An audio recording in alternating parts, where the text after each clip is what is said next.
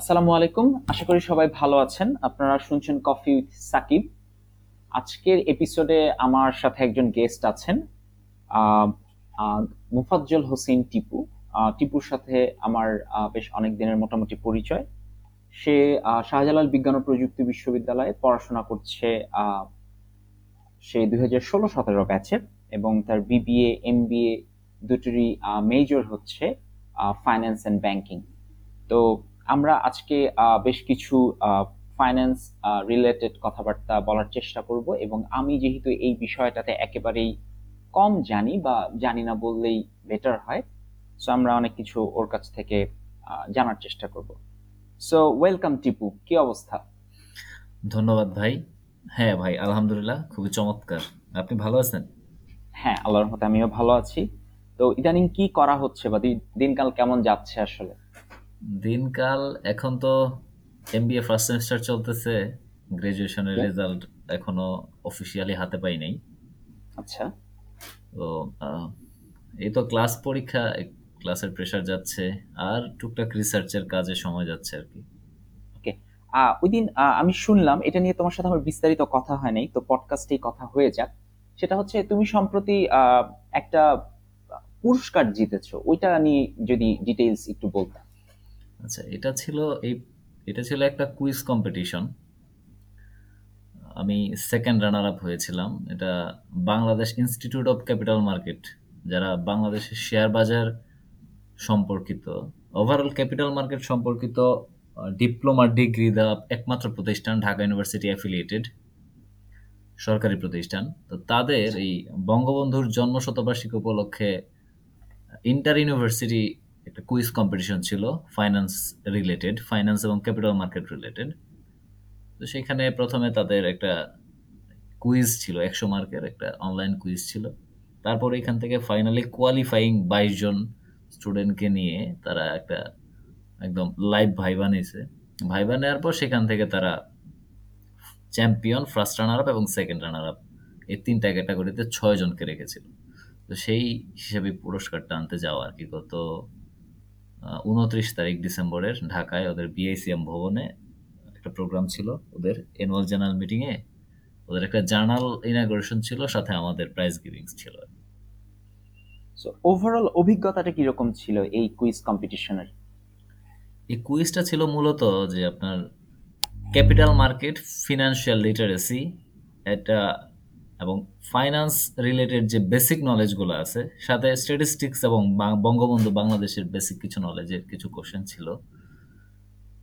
এবং মূলত তাদের এই কুইজ কম্পিটিশনের উদ্দেশ্য ছিল যে স্টুডেন্টদের মধ্যে ফাইন্যান্সিয়াল লিটারেসি বিশেষ করে আমাদের ইউনিভার্সিটি লেভেলের যারা ইয়াং জেনারেশন আছে, তাদের মধ্যে ফাইন্যান্সিয়াল লিটারেসি এটা কীভাবে বিল্ড আপ করা যায় বা এটা কীভাবে স্প্রেড করা যায়? ফাইন্যান্সিয়াল লিটারেসির ইম্পর্টেন্সটা কীভাবে এই অ্যাওয়ারনেসটা কীভাবে বাড়ানো যায়? যেটা যে একটা ইম্পর্টেন্ট বিষয়টা যেন সবাই জানে। এই চিন্তা ভাবনা থেকে তারা মূলত এই কুইজ কম্পিটিশনটা করছে আর তো যেহেতু ইউনিভার্সিটির স্টুডেন্টরা হচ্ছে তাদেরকে বলা হয় যে নেক্সট লিডার তারা এখান থেকে গ্রাজুয়েশন শেষ করে গিয়ে হয়তো আমরা যে জায়গায় যাব সেই জায়গাগুলোতে আমাদের এই ফিনান্সিয়াল লিটারেসি প্রয়োজন পড়বেই। কারণ ফিনান্সিয়াল লিটারেসি ছাড়া বা ফাইন্যান্সের বেসিক নলেজ ছাড়া দেখা যাচ্ছে যে পার্সোনাল ফিনান্সিয়াল ম্যানেজমেন্টের একটা ব্যাপার আপনি একজন মানুষ হয়তো বিজনেস নাও করতে পারে, কিন্তু তার পার্সোনাল ফাইন্যান্সিয়াল ম্যানেজমেন্টের কিছু ফ্যাক্টর থাকে, কিছু বিষয় থাকে। তার ব্যক্তিগত জীবনে ফিনান্সিয়াল ম্যানেজমেন্টের কিছু বিষয় থাকে। তো মূলত এই নলেজটা ডেভেলপ করার জন্যই তারা এই কম্পিটিশনের আয়োজন করছিল এবং ওভারঅল যে ওইখানে প্রাইজ গিভিং সেরিমনিতে বাংলাদেশ সিকিউরিটি এক্সচেঞ্জ কমিশনের চেয়ারম্যান প্লাস হচ্ছে মিনিস্ট্রি অফ ফাইন্যান্সের দুজন জয়েন্ট সেক্রেটারি এবং ক্যাপিটাল মার্কেটের যারা কর্তা ব্যক্তি যাদেরকে বলা যায় যে ওনারা ছিলেন এবং সবাই খুব আশাবাদী ছিলেন যে সামনে সময়গুলোতে আমাদের ইয়ং জেনারেশনরা এই ক্যাপিটাল মার্কেট নিয়ে আরও রিসার্চ করবে। যে রিসার্চ ভবিষ্যতে হয়তো আমাদের এই দেশের জন্য খুব ভালো কিছু বই আনবে। আমাদের যেন আর ওই বাইরের কোনো রিসার্চের উপর ডিপেন্ডেন্ট থেকে ভবিষ্যতে পলিসি মেকিং করতে না হয়। তো খুবই হোলিস্টিক একটা গোল নিয়ে তারা আগিয়েছে।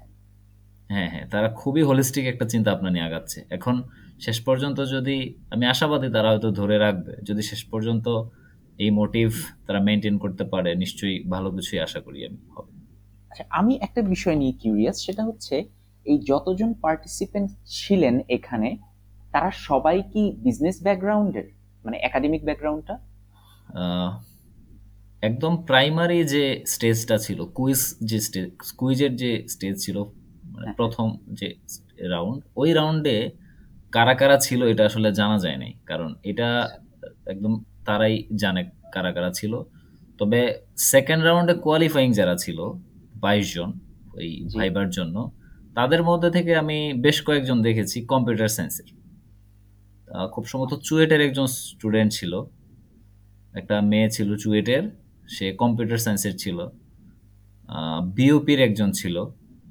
বিওপির বেশ কয়েকজন ছিল তার মধ্যে একজন কম্পিউটার সায়েন্সের ছিল। দুইজন দুই বা তিনজন ছিল যারা কম্পিউটার সায়েন্সের আর বাকিরা সবাই ফাইন্যান্স অ্যাকাউন্টিং মানে বিজনেস ব্যাকগ্রাউন্ডের ওকে ওকে না এই এই ব্যাপারটা খুবই ইন্টারেস্টিং তাই না? যে মানে বিজনেস ব্যাকগ্রাউন্ড ছাড়াও অন্য ব্যাকগ্রাউন্ডের মানুষজন এখানে অংশগ্রহণ করেছে।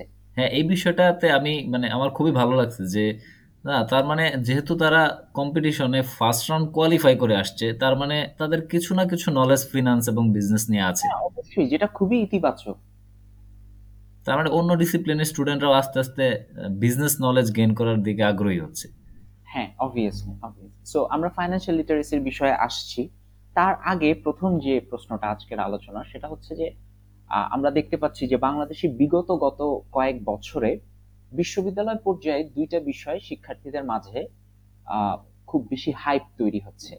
নাম্বার ওয়ান বিবিএ এবং আরেকটা হচ্ছে সিএসসি তো বিবিএ নিয়ে এই হাইপটা তৈরি হওয়ার কারণ তোমার কাছে কি মনে হয়েছে? মানে তোমার অবজারভেশন কি বলে? বিবিএ নিয়ে এত হাইপ কেন ক্রিয়েট হলো? আচ্ছা এটা খুবই কনটেক্সচুয়াল একটা কোশ্চেন কারণ একটা সাবজেক্ট নিয়ে কেন হাইপ তৈরি হবে বা স্টুডেন্টরা কেন এটা পড়তে চাইবে এর বেশ কিছু কারণ থাকে এবং এটা সোসাইটি টু সোসাইটি ভেরি করে। অবশ্যই। আমাদের সোসাইটিতে যে বিষয়গুলো প্রাইমারি কনসিডারেশন থাকে একজন স্টুডেন্টের ডিসিপ্লিন সিলেকশনের ক্ষেত্রে হয়তো আমেরিকাতে কিংবা মালয়েশিয়াতে বা চায়নাতে সেরকম হয়তো থাকে না। আমাদের বিজনেসের স্টুডেন্টদের একটাই ডিগ্রি বিবিএ। আর কিন্তু কোনো অপশন নেই। হুম হুম। এখানে বিবিএতে আমাদের অন অ্যাভারেজ আট থেকে দশটা কোর্স বিভিন্ন ইউনিভার্সিটি অফার করে।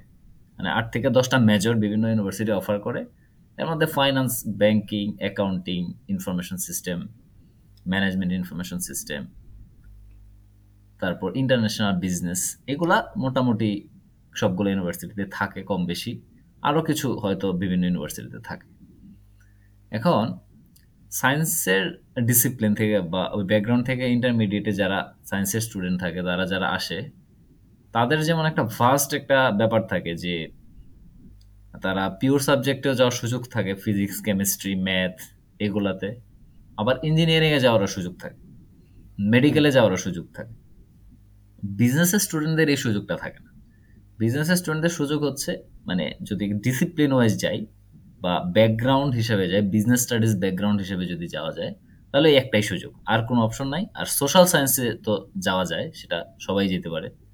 সোশ্যাল সায়েন্সের যে ইকোনমিক্স বা পলিটিক্যাল সায়েন্স বা অন্যান্য যে সাবজেক্ট আছে।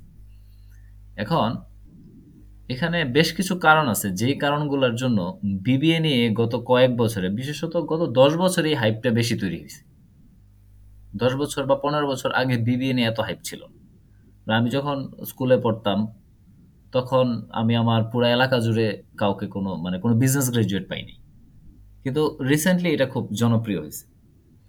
এর একটা কারণ হচ্ছে গ্লোবালাইজেশন গত বিশ বছরে বিজনেস সেক্টরটা এত ওয়াইডলি স্প্রেডেড হয়েছে, এত বেশি বাড়ছে, এটা মানে অকল্পনীয়, বলার কোনো অপেক্ষাই রাখে না। একটা সময় চাকরি বলতেই ছিল যে সরকারি চাকরি।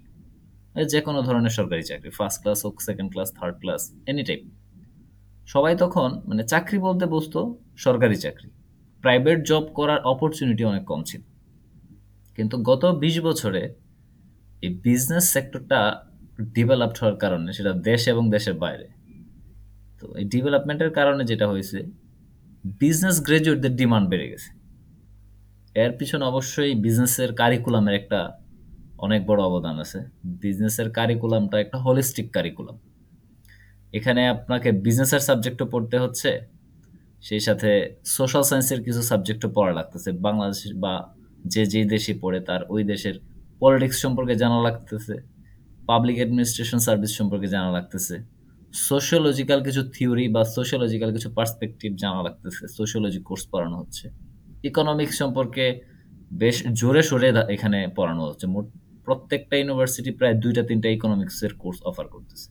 আমাদের শাহজালাল ইউনিভার্সিটিতে দুইটা মাইনর কোর্স অফার করা হয় একটা মেজর কোর্স অফার করা হয়। ইকোনমিক্স এই তিনটা? ইকোনমিক্স এই তিনটা। দুইটা মাইনর আর একটা আমাদের ডিপার্টমেন্টের মেজর তো মেজর কোর্সটা হয়তো এটা রিপ্লেস করে ফেলবে সামনে কারণ ডেটা সায়েন্স বা এই জাতীয় কিছু কোর্স এখন খুব প্রয়োজন হয়ে দাঁড়াচ্ছে আর কি। এটা হয়তো রিপ্লেসড হয়ে যেতে পারে। বা এছাড়াও আমাদের ফিনান্সের মেজরের পাবলিক ফাইন্যান্স কোর্স আছে, যেটা মোর দেন ইকন মানে এটা মোর ইকোনমিক্স এটা ফাইন্যান্স না যতটা তার চেয়ে বেশি, এটা ইকোনমিক্স এর নামই হচ্ছে গভর্নমেন্ট ফাইন্যান্স তো এখানে মূলত পাবলিক পলিসি মেকিংগুলো পড়ানো হয় ফিসকাল পলিসি মেকিং এর বিষয়গুলো পড়ানো হয়। তো ঘুরে ফিরে ইকোনমিক্সের তিন থেকে চারটা কোর্স অফার করা হয়। তাছাড়া রিসার্চের জন্য ইকোনোমেট্রিক্স অফার করা হয় এমবিএতে তো এই যে একটা তারপর কম্পিউটার সায়েন্সের একটা বেসিক কোর্স পড়ানো হয়। ইংলিশের বেসিক কোর্স পড়ানো হয়।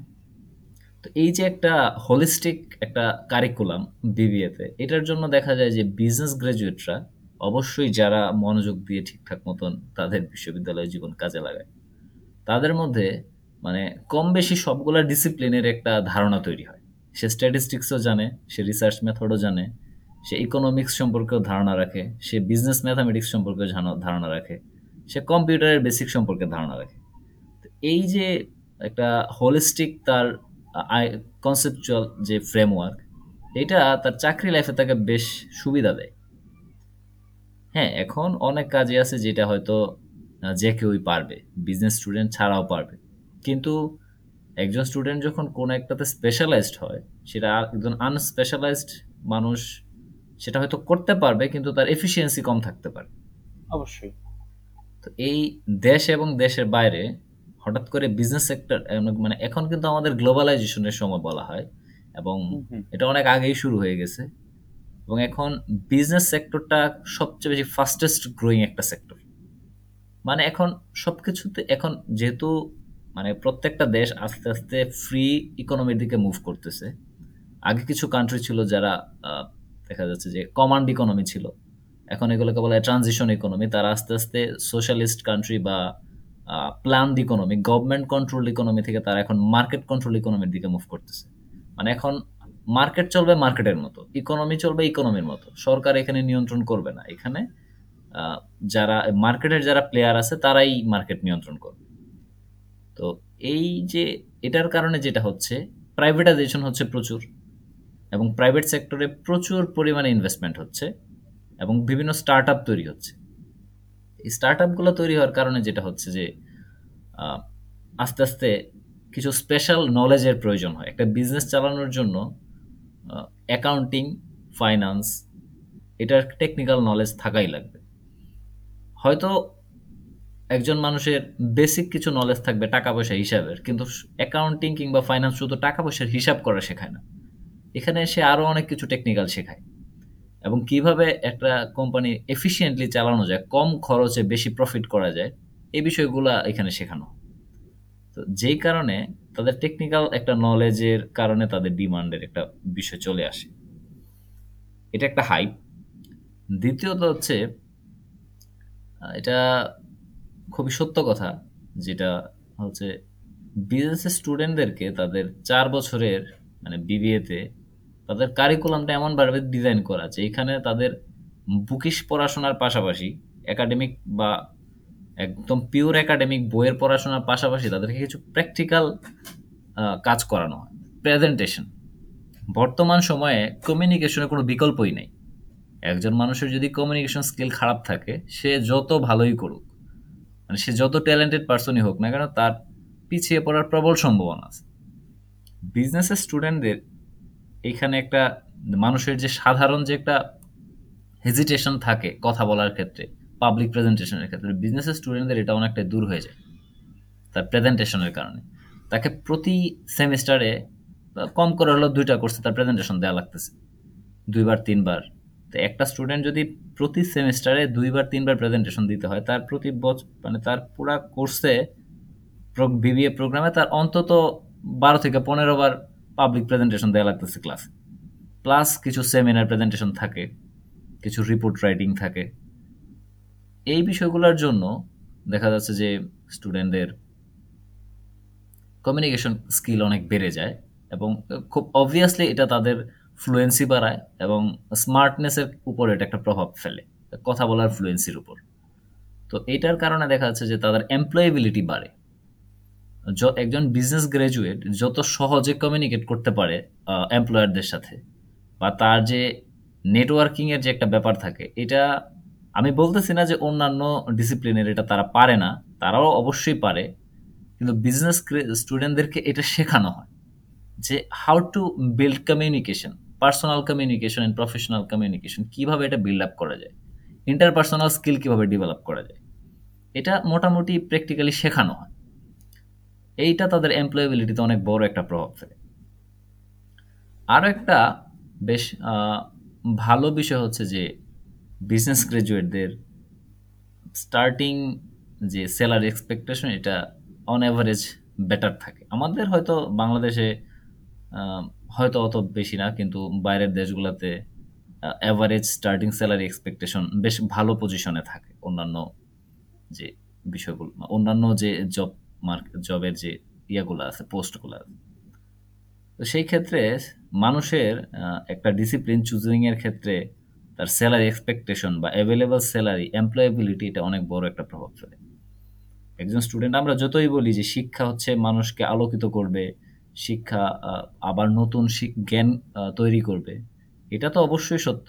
কিন্তু সেই সাথে এটাও সত্য যে দিন শেষে কিন্তু আমরা সবাই কোনো না কোনোভাবে ফিনান্সিয়ালি বেনিফিটেড হতে চাই। শিক্ষার অবশ্যই অর্থনৈতিক দিক আছেই। হ্যাঁ এবং এটা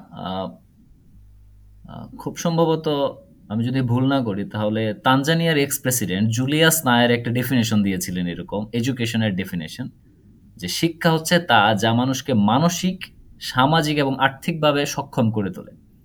তার মানে আর্থিকভাবে সক্ষমতা না থাকলে তার মতে বা আর্থিক বেনিফিট যদি না পাওয়া যায় তাহলে জুলিয়াস নায়ারের মতে সেটা কোনো শিক্ষা না। বা সেটা শিক্ষার প্রকৃত মানে অর্থ পূরণ করে না। তো এটা এই ফিনান্সিয়াল বেনিফিটটা এটা অবশ্যই একটা বিষয়। তো বেশ কিছু মানে রিপোর্ট আছে যে এমপ্লয়াবিলিটির দিক থেকে বিজনেস গ্রাজুয়েটরা অনেক বেশি প্রায়োরিটি পায়। হয়তো এখন আস্তে আস্তে চেঞ্জ হচ্ছে। চেঞ্জ হচ্ছে এটা এইভাবে না যে অন্য ডিসিপ্লিনে চলে যাচ্ছে। চেঞ্জটা হচ্ছে কীভাবে?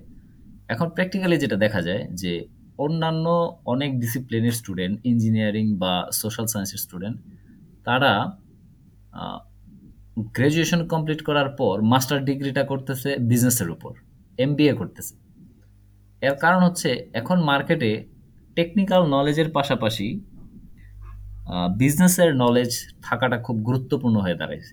এই জন্য বিবিএ কিংবা এম এর প্রতি হাইপ একটা তৈরি হয়ে গেছে বাংলাদেশ। শুধু বাংলাদেশে না, বিশেষত ফাস্টেস্ট গ্রোয়িং ইকোনমি যেগুলো আছে, প্রত্যেকটা ফাস্টেস্ট গ্রোয়িং ইকোনমিতে ইন্ডিয়াতে এটার হাইপ আরও অনেক বেশি।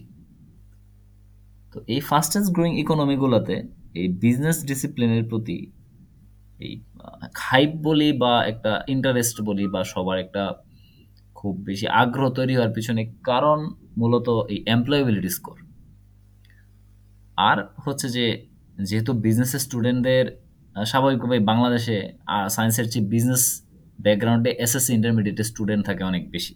এবং তাদের অন্যদিকে সুইচ করার খুব একটা অপশন নেই। তো আমাদের এটাই এটাই হচ্ছে আমাদের ডিসিপ্লিনের মানে মেইন স্ট্রিম ডিগ্রি বলা যায়। আমরা সোশ্যাল সায়েন্সে যেতে পারি, সেটা হয়তো সবাই যেতে চায় না।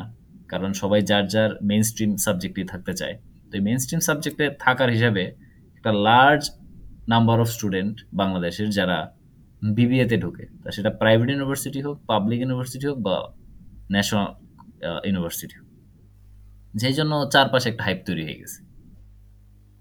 ওকে সো বেশ কিছু ফ্যাক্টরস আসলে জড়িত। যেমন এই যে মার্কেটের চেঞ্জ যেটা বললা যে গভর্নমেন্টের হস্তক্ষেপ কমে আসা ধীরে বা এমপ্লয়াবিলিটি স্কোর যেটা বললা বা প্রাইভেটাইজেশন হচ্ছে ওয়ার্ল্ড আরও ফ্রি ইকোনমির দিকে আগায় যাচ্ছে। সো মাল্টিপল ফ্যাক্টর জড়িত আসলে এই বিষয়ে মূলত সবচেয়ে বড় ফ্যাক্টরটা হচ্ছে ফ্রি ইকোনমি মুভমেন্ট ইকোনমিক যে ট্রানজিশনটা হচ্ছে। আগে কমান্ড ইকোনমি ছিল, সরকার সবকিছু প্ল্যান করতো, সরকার সবাইকে নিয়োগ দিত, সরকার নিয়ন্ত্রণ করতো বিজনেসগুলো এখন গভর্নমেন্ট এগুলো আস্তে আস্তে প্রাইভেট সেক্টরে ছেড়ে দিচ্ছে। তো এই প্রাইভেটাইজেশনের কারণে কোম্পানিগুলা বা যারা ওনার যারা এন্টারপ্রেনার যারা তারা চাচ্ছে এফিসিয়েন্ট পার্সনদেরকে এখানে এমপ্লয় করতে যেন কাজটা তার কম খরচে হয় এবং খুব স্বাভাবিকভাবে বিজনেসের স্টুডেন্টরা কিছু টেকনিক্যাল নলেজ রাখে যেটা অন্যরা রাখে না। হয়তো তাদেরকে ট্রেনিং দিলে তারাও অবশ্যই পারবে। ট্রেনিং দিয়ে হয়তো তাদেরকেও ক্যাপেবল করা যাবে। কিন্তু সেই ইনভেস্টমেন্টে কোম্পানি যেতে চায় না। একজন ফ্রেশ গ্রাজুয়েট যে কিনা অন্য ডিসিপ্লিনের তাকে অ্যাকাউন্টিং ফাইন্যান্সের যে টেকনিক্যাল কাজ আছে সেটা শেখাতে হলে কোম্পানিকে তার পেছনে ইনভেস্ট করতে হবে। এখন বেশ বড় সড়ো ইনভেস্টমেন্টে যেতে হয় ট্রেনিং এন্ড ডেভেলপমেন্টের জন্য। বিজনেস স্টুডেন্টদের পিছনে সেটা করতে হয় না। এটা তারা চার বছরের কোর্স ওয়ার্কে শিখে আসে। তো এই যে কস্ট মানে কস্ট মিনিমাইজেশনের যে একটা ব্যাপার, এখন যেহেতু প্রচুর পরিমাণে কোম্পানি হচ্ছে, নতুন বিজনেস ফার্ম হচ্ছে, তারা এই কস্ট মিনিমাইজেশনের বিষয়টার উপর খুবই গুরুত্ব দিচ্ছে। যেই জন্য বিজনেসের স্টুডেন্টদের প্রতি একটা হাইপ তৈরি হয়ে গেছে। ওকে গট ইট সো আমরা প্রথমে যে কথাটা বার্তাটা বলছিলাম যে তোমার কুইজ কম্পিটিশন যেটা ছিল, ওই সূত্র ধরে যদি জানতে চাই যে ফাইন্যান্সিয়াল লিটারেসি বলতে আমরা আসলে কি বুঝব? একজন মানুষ ফাইন্যান্সিয়ালি লিটারেট হওয়ার জন্য বা ফাইন্যান্সিয়াল লিটারেসি তার থাকবে, একদম বেয়ার মিনিমামটুকু যদি থাকতে হয়, তার আসলে কি কি বিষয়ে নলেজ থাকাটা আবশ্যক? আচ্ছা। গত কয়েক বছরে, বিশেষত এই গ্লোবাল গ্লোবাল ফিনান্সিয়াল ক্রাইসিসের পর থেকে ফিনান্সিয়াল নলেজ বা ফিনান্সিয়াল এডুকেশন এই বিষয়টা প্রচণ্ড পরিমাণে মানুষের মধ্যে একটা ইম্পর্ট্যান্ট আসপেক্ট হিসেবে দাঁড়িয়ে গেছে।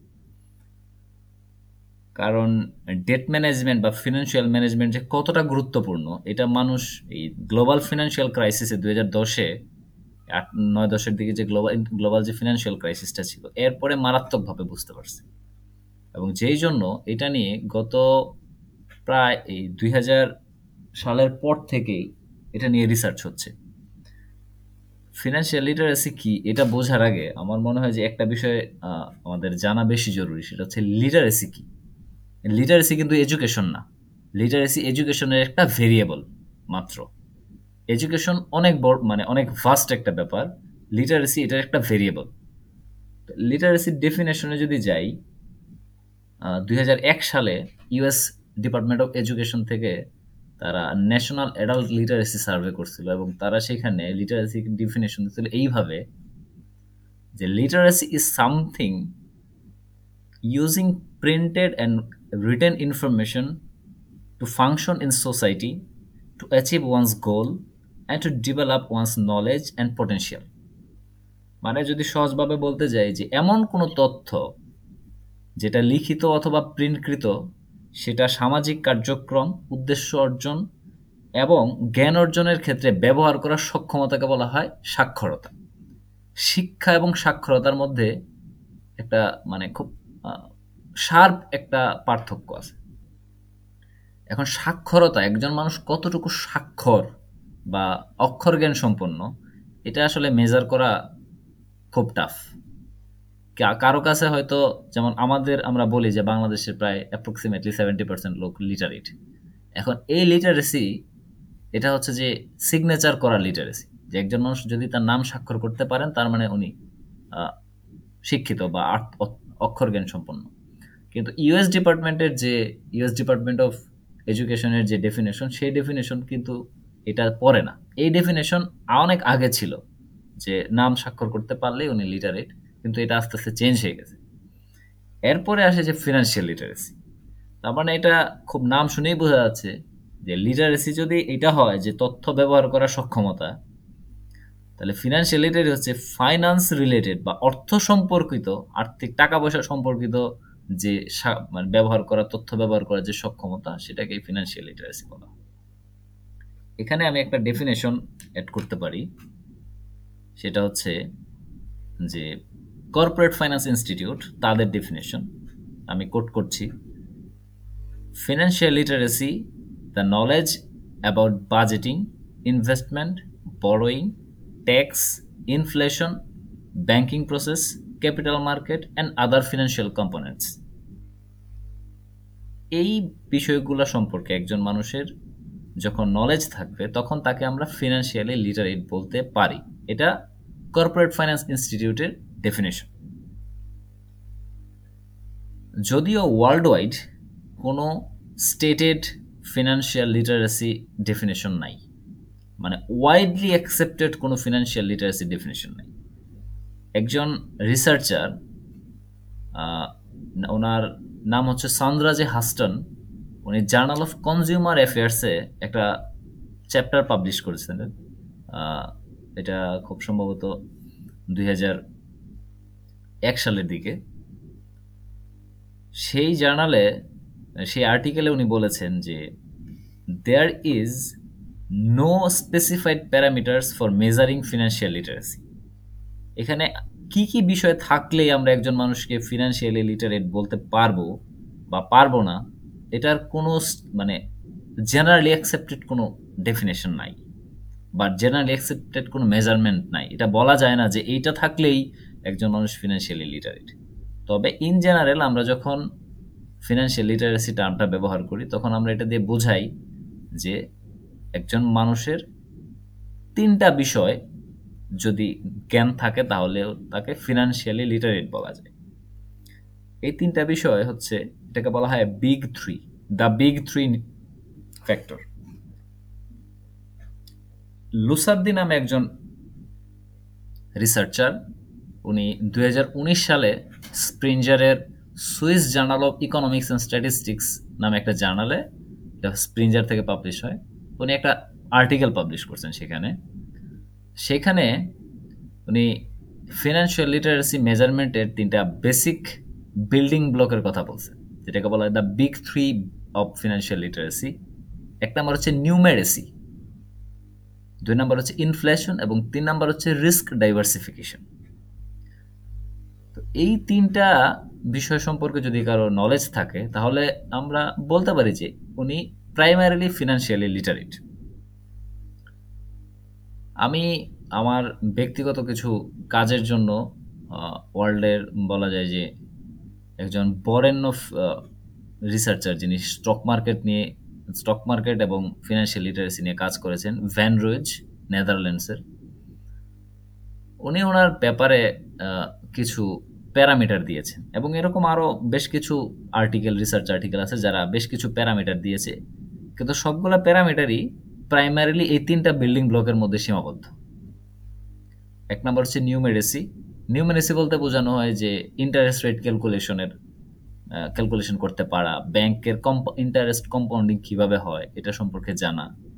আর ইনফ্লেশন কি এবং ইনফ্লেশন কীভাবে কাজ করে বা ইনফ্লেশন কীভাবে ক্যালকুলেট করা হয়, এই বিষয়ে জানা।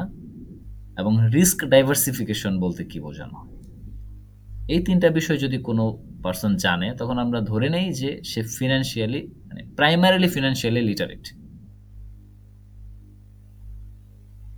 ওকে এটা এটা এটা আমার জন্য পার্সোনালি একটা মানে হোল নিউ পার্সপেক্টিভ ছিল।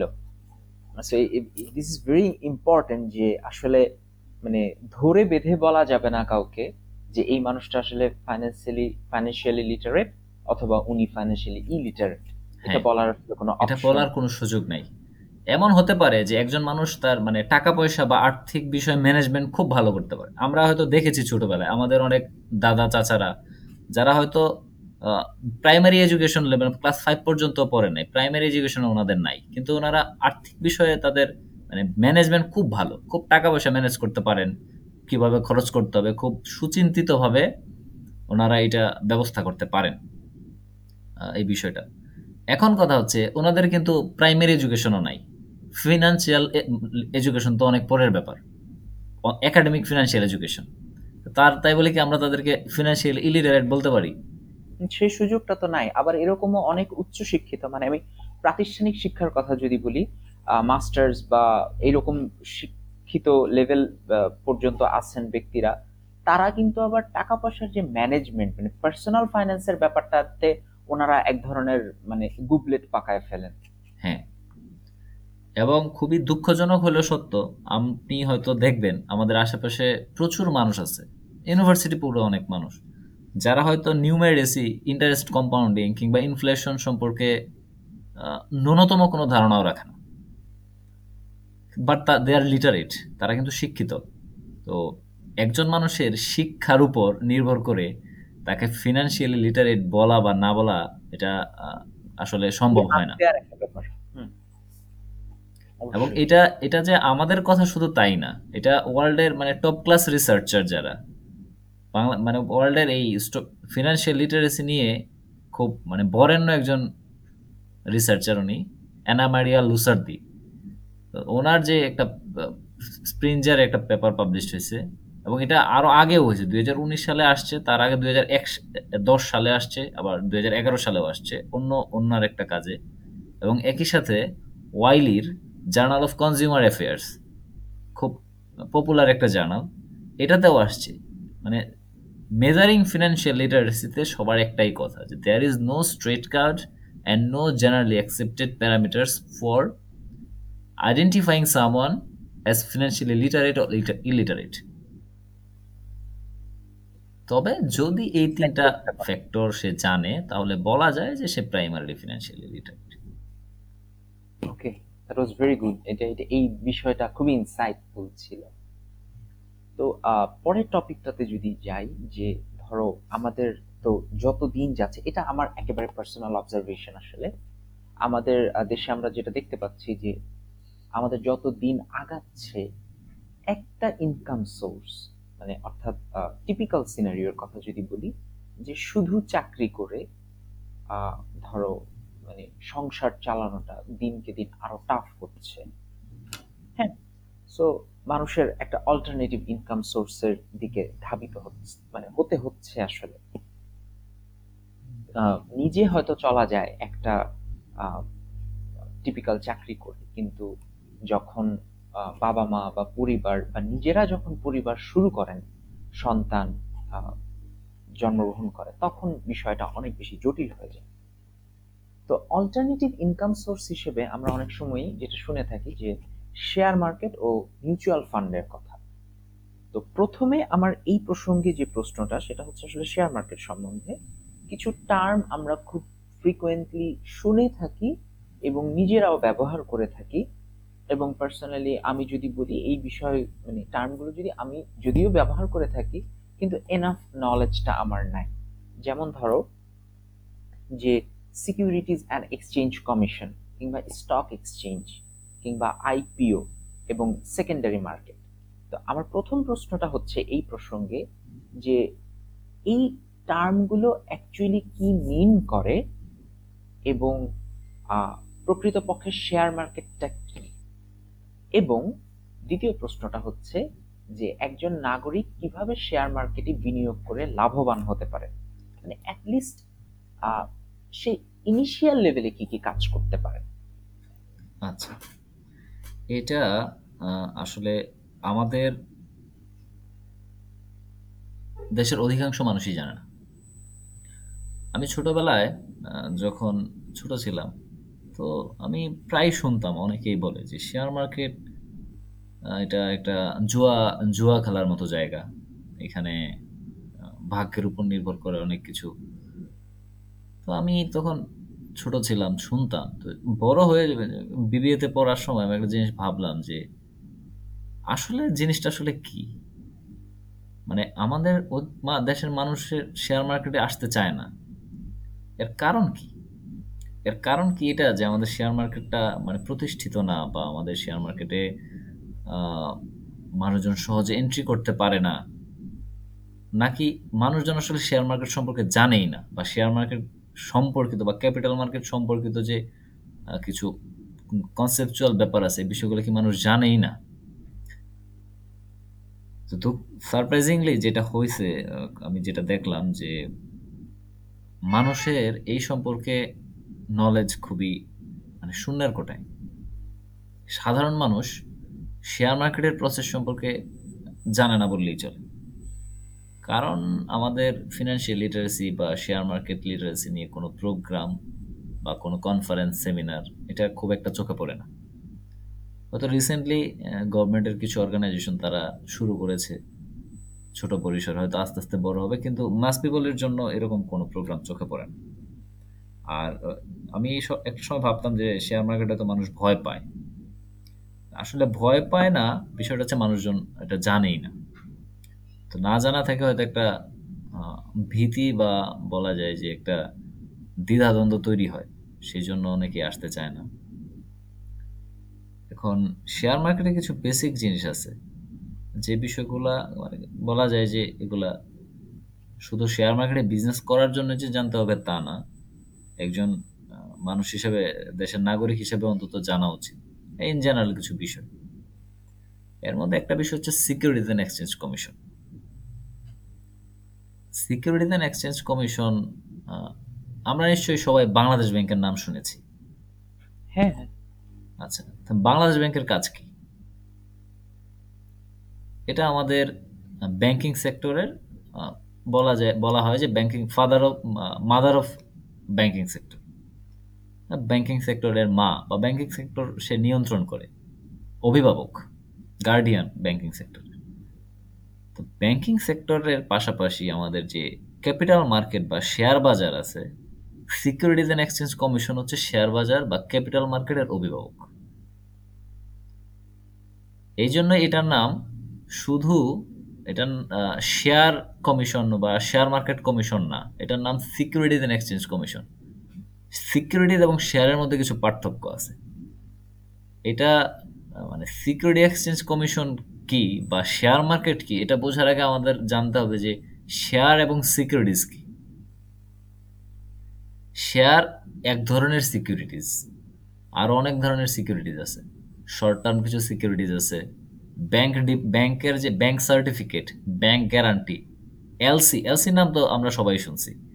হ্যাঁ এটা খুব frequently letter of credit international ট্রেডে ইম্পোর্ট এক্সপোর্টের জন্য প্রয়োজন হয়। তো এলসি তারপর ব্যাংক গ্যারান্টি ব্যাংক সার্টিফিকেট তারপর বলা যায় যে আপনার commercial paper treasury bill treasury bond corporate bond গভর্নমেন্টের যত বন্ড আছে বা প্রাইভেট কমার্শিয়াল বন্ড শেয়ার এই সবগুলাই হচ্ছে সিকিউরিটিজ এগুলো বলা হয় ফিনান্সিয়াল সিকিউরিটিজ সিকিউরিটিজ মানে হচ্ছে যেটা আপনার একটা মানি গ্যারান্টি থাকবে এবং এটা একটা মানি ভ্যালু থাকবে, যেটা আপনি মার্কেটে সেল করতে পারবেন।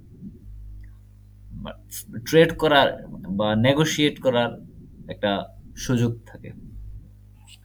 তো শেয়ারটা হচ্ছে এক ধরনের সিকিউরিটিজ এই জন্য সিকিউরিটি এক্সচেঞ্জ কমিশনের নাম সিকিউরিটিজ অ্যান্ড এক্সচেঞ্জ কমিশন এটা শুধু শেয়ার নিয়ে যে কাজ করে তা না শেয়ার বন্ড মিউচুয়াল ফান্ড সহ আরও যত ফিনান্সিয়াল সিকিউরিটিজ আছে short term financial sorry long term financial securities সব কিছু নিয়ে এসে কাজ করে। এটা হচ্ছে আমাদের ক্যাপিটাল মার্কেট এর অভিভাবক। তারা কোনো ট্রেডিংয়ে অংশ নেয় না, তারা কোনো কিছু কেনাও না, কোনো কিছু বিক্রিও করে না। তারা হচ্ছে ওভারশেয়ারের মতো, তারা দেখাশোনা করে। বিশ্ববিদ্যালয়ের ভিসি কোনোদিন ক্লাস নেয় না, কিন্তু তিনি সবকিছু বিশ্ববিদ্যালয়ের দেখে শুনে রাখেন। একটা অভিভাবকের মতো কাজ করেন বা আমরা যদি বলি UGC university grants commission university grants commission তো কোনোদিন ক্লাস নেয় না। সে কোনো স্টুডেন্টও ভর্তি করায় না। তাহলে তার কাজটা কি? সে সবগুলো বিশ্ববিদ্যালয়কে নিয়ন্ত্রণ করে। দেখে শুনে রাখে। এই সিকিউরিটি এক্সচেঞ্জ কমিশনের কাজ অনেকটা এরকম। সে সবগুলা স্টক এক্সচেঞ্জকে দেখে শুনে রাখে। তাদের জন্য পলিসি ফর্মুলেট করে। এখন তাহলে আমাদের দ্বিতীয় বিষয় হচ্ছে যে যেহেতু সে স্টক এক্সচেঞ্জগুলোকে বলা যায় যে সে নিয়ন্ত্রণ করে বা তাদেরকে দেখাশোনা করে তাহলে স্টক এক্সচেঞ্জ কি? এই শেয়ার মার্কেট বলি আমরা সবসময় share market share market share বাজার। এই শেয়ার বাজারটা ultimately stock exchange stock exchange এটা একটা এটা একটা ইনস্টিটিউশন বা একটা, এটা একটা মিডিয়াম যেটার মাধ্যমে শেয়ার কেনা বেচা হয়।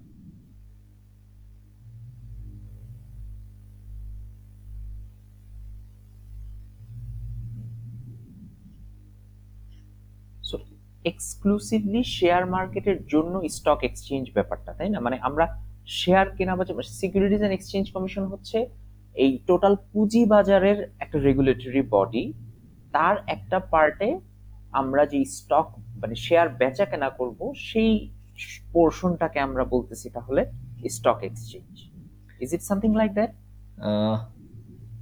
similar কেন সিমিলার বললাম? কারণ শেয়ার আমরা আসলে স্টক এক্সচেঞ্জ এবং শেয়ার মার্কেটকে মোটামুটি একই অর্থে ব্যবহার করি। শেয়ার মার্কেট পার্টিকুলারলি শেয়ার নিয়ে কাজ করে। এখানে শুধুই শেয়ার কেনা বেচা হয়। আর স্টক এক্সচেঞ্জ সে শেয়ার মিউচুয়াল ফান্ড বন্ড সব কিছুই সে কেনাকাটা করে। মানে তার মাধ্যমে সব কিছু কেনা বেচা হয়। আর সিকিউরিটি এক্সচেঞ্জ কমিশন হচ্ছে স্টক এক্সচেঞ্জগুলোকে নিয়ন্ত্রণ করে। ওকে আচ্ছা আচ্ছা ওকে পার্থক্য আছে ডেফিনেটলি তাহলে। আর তারপরের বিষয় হচ্ছে যে আইপিও এবং সেকেন্ডারি মার্কেট একটা কোম্পানি যখন প্রথমে শেয়ার মার্কেটে শেয়ার মার্কেট বা একটা কোম্পানি যখন এই জেনারেল পাবলিকদের কাছ থেকে সে ফান্ড রেজ করে, সাধারণত একটা কোম্পানি বেশ কয়েকভাবে ফান্ড রেজ করতে পারে। সে নিজে, তার যারা প্রমোটর থাকে উদ্যোক্তা থাকে, তারা নিজেরাই টাকা দিয়ে কোম্পানির ক্যাপিটাল ফরমেশন করতে পারে বা তারা ব্যাংক থেকে লোন নিতে পারে অথবা তারা, মানুষ, সাধারণ মানুষের কাছ থেকে ক্যাপ ফান্ড রেজ করতে পারে। সাধারণ মানুষের কাছে সে, এই যে তাদের টোটাল ক্যাপিটাল, এই টোটাল ক্যাপিটালটাকে তারা কিছু সমান ভাগে ভাগ করে। ফর এক্সাম্পল একটা কোম্পানির একশো কোটি টাকা তার ক্যাপিটাল সে যখন রেজিস্টার অফ জয়েন্ট স্টক কোম্পানিতে নিবন্ধিত হয়েছিল সরকারের কাছে, তখন সে তার ওই, ওইখানে যা কাগজপত্র যেগুলো লাগে, সেখানে সে লিখে দিয়েছে যে, আমার এই কোম্পানির অনুমোদিত মূলধন থাকবে একশো কোটি টাকা। এই একশো কোটি টাকা আমি প্রতিটা দশ টাকা মূল্যের একশো কোটিকে দশ দিয়ে ভাগ দশ কোটি দশ কোটি শেয়ারে বিভক্ত থাকবে। আমার, এটা যদি পাবলিক লিমিটেড কোম্পানি হয়, তাহলে আমার এই কোম্পানি একশো কোটি শেয়ার প্রতিটা বাংলাদেশে বর্তমানে শেয়ারের ফেস ভ্যালু হচ্ছে দশ টাকা। সকল শেয়ারের দাম দশ টাকা। মার্কেটে ট্রেড হওয়ার সময় এটার দাম কমবে বাড়বে। সাধারণত সকল শেয়ারের দাম দশ টাকা। এখন এই দশ টাকা করে এক, দশ কোটি শেয়ারে আমার টোটাল যে ক্যাপিটাল একশো কোটি টাকা, সেটা বিভক্ত থাকবে এরপরে তারা এই যে শেয়ারগুলা এখন আসছে শেয়ার তারা তাদের টোটাল ক্যাপিটালটাকে বিভিন্ন ভাগে ভাগ করে বলছে এবং সবগুলো ভাগ সমান হইতে হবে। শেয়ারের এটা একটা মানে ফান্ডামেন্টাল ক্যারেক্টারিস্টিক যে শেয়ারের ভ্যালু সব সময় সমান হবে। মানে একটা শেয়ারের ভ্যালুর সাথে আরেকটা শেয়ারের ভ্যালু সমান হবে। একটা কোম্পানি এটা করতে পারবে না যে, আমি একশো শেয়ারের দাম করব দশ টাকা আর পাঁচশো শেয়ারের দাম করব বিশ টাকা। তার সবগুলা শেয়ারের দাম সমান থাকবে। সবগুলো শেয়ার সে দশ টাকাই মানে দশ টাকা ভ্যালু থাকবে।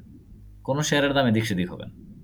মানে যে লিখিত রিটেন ভ্যালু বলা হয় এটাকে ফেস ভ্যালু বলি আমরা, এই রিটেন ভ্যালুটা সবসময় সমান থাকবে। এবং সে যখন মানুষকে বিক্রি করতে যাবে এবং অফার করবে সবাইকে একই ভ্যালুতে। এমন না যে আমি পাঁচশো জনকে বললাম বিশ টাকা করে দাও আর দুইশো জনকে বললাম যে তোমরা পঞ্চাশ টাকা করে দাও। এরকম বলা যাবে না। সবাইকে একই মানে একই মানি ভ্যালুতে অফার করতে হবে। এই জন্য এটাকে বলা হয় শেয়ার এই শেয়ারের কনসেপ্ট আসছে জয়েন্ট ইনভেস্টমেন্ট থেকে। যখন দেখা গেলো যে এক মালিকানা বা পার্টনারশিপ বিজনেসগুলা ক্যাপিটাল সাপোর্ট দিতে পারছে না, তখন জয়েন্ট ইনভেস্টমেন্টের চিন্তা আসলো, ওই জয়েন্ট ভেঞ্চার জয়েন্ট ইনভেস্টমেন্ট থেকে তখন শেয়ার আসলো। শেয়ার আসছে যে, সবার সমান এখানে একটা অংশ থাকবে। শেয়ার হচ্ছে অংশ। তো অংশটা কেমন হবে? সমান হবে।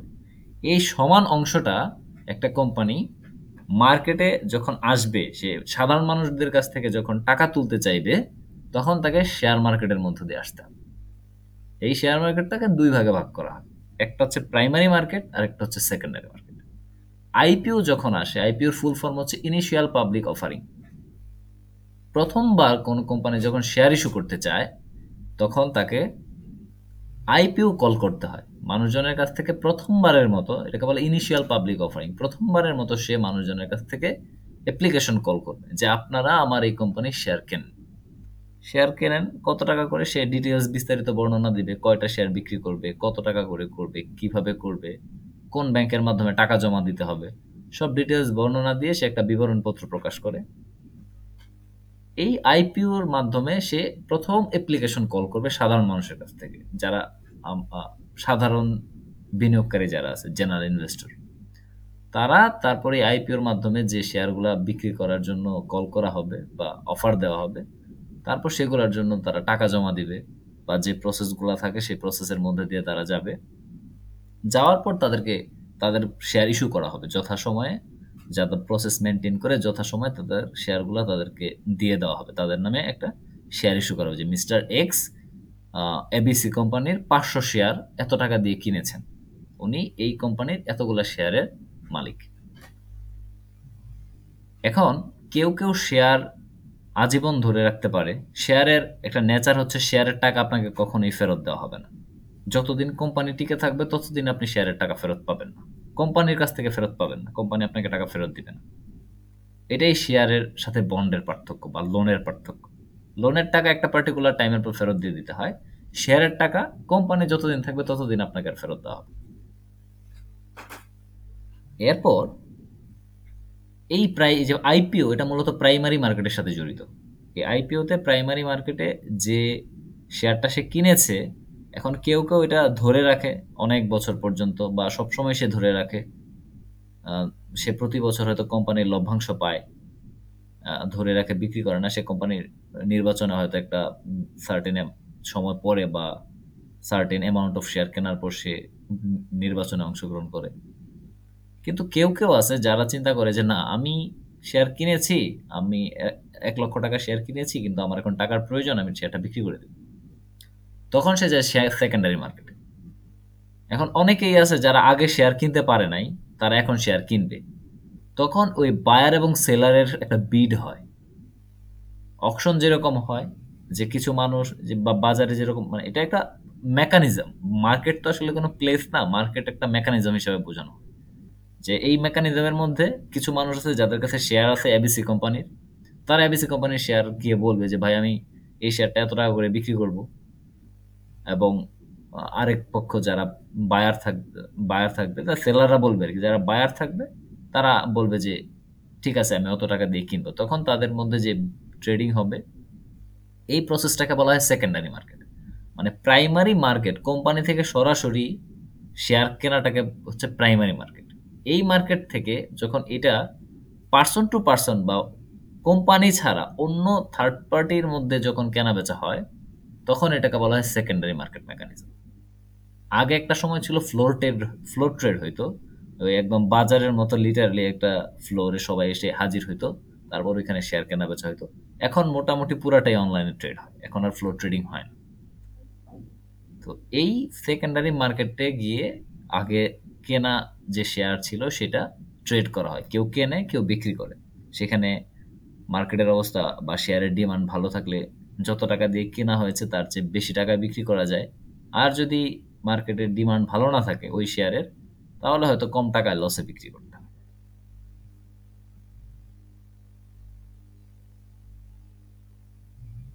ওকে দ্যাটস ভেরি ইন্টারেস্টিং তাহলে আহ, ওই যে আমি একটা জিনিস বুঝতে চাচ্ছি সেটা হচ্ছে যে তুমি যেটা বললা যে কোম্পানির শেয়ারের টাকাটা কখনোই ফেরত পাবে না। তো কেউ যদি এরকম হয় সিনারিওটা যে সে সেকেন্ডারি মার্কেটে যেতে চাচ্ছে না সে এই জিনিসটা ধরে রাখতে চাচ্ছে তাহলে যদি সেকেন্ডারি মার্কেটে কোনো একজন ইনভেস্টর না যান তাহলে কি সে ওই টাকাটা কখনোই ফেরত পাবে না? ব্যাপারটা কি এরকম কিছু? হ্যাঁ সে যদি সেকেন্ডারি মার্কেটে না যায় তাহলে সে এই টাকা এই শেয়ারের টাকা সে কখনোই ফেরত পাবে না।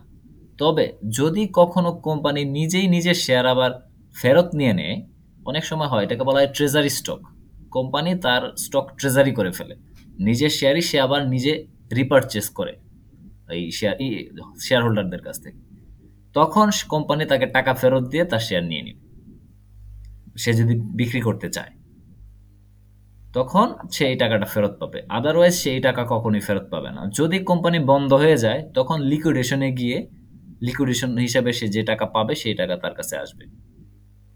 আদারওয়াইজ এর মাঝখানে তার সেকেন্ডারি মার্কেটে না গেলে অথবা ট্রেজারি স্টক না হলে তার শেয়ার ফেরত পাওয়ার শেয়ারের টাকা ফেরত পাওয়ার কোনো সম্ভাবনা নেই। তাহলে আর ওই যে প্রতি বছরের লভ্যাংশের বিষয়টা কি তাহলে?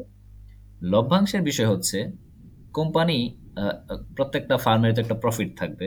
সে এন্ড অফ ইয়ার তার টোটাল কত টাকা ইনকাম ছিল কত টাকা এক্সপেন্স ছিল এটা বাদ দেওয়ার পর তার একটা নেট প্রফিট থাকবে ট্যাক্স পেমেন্টের পর।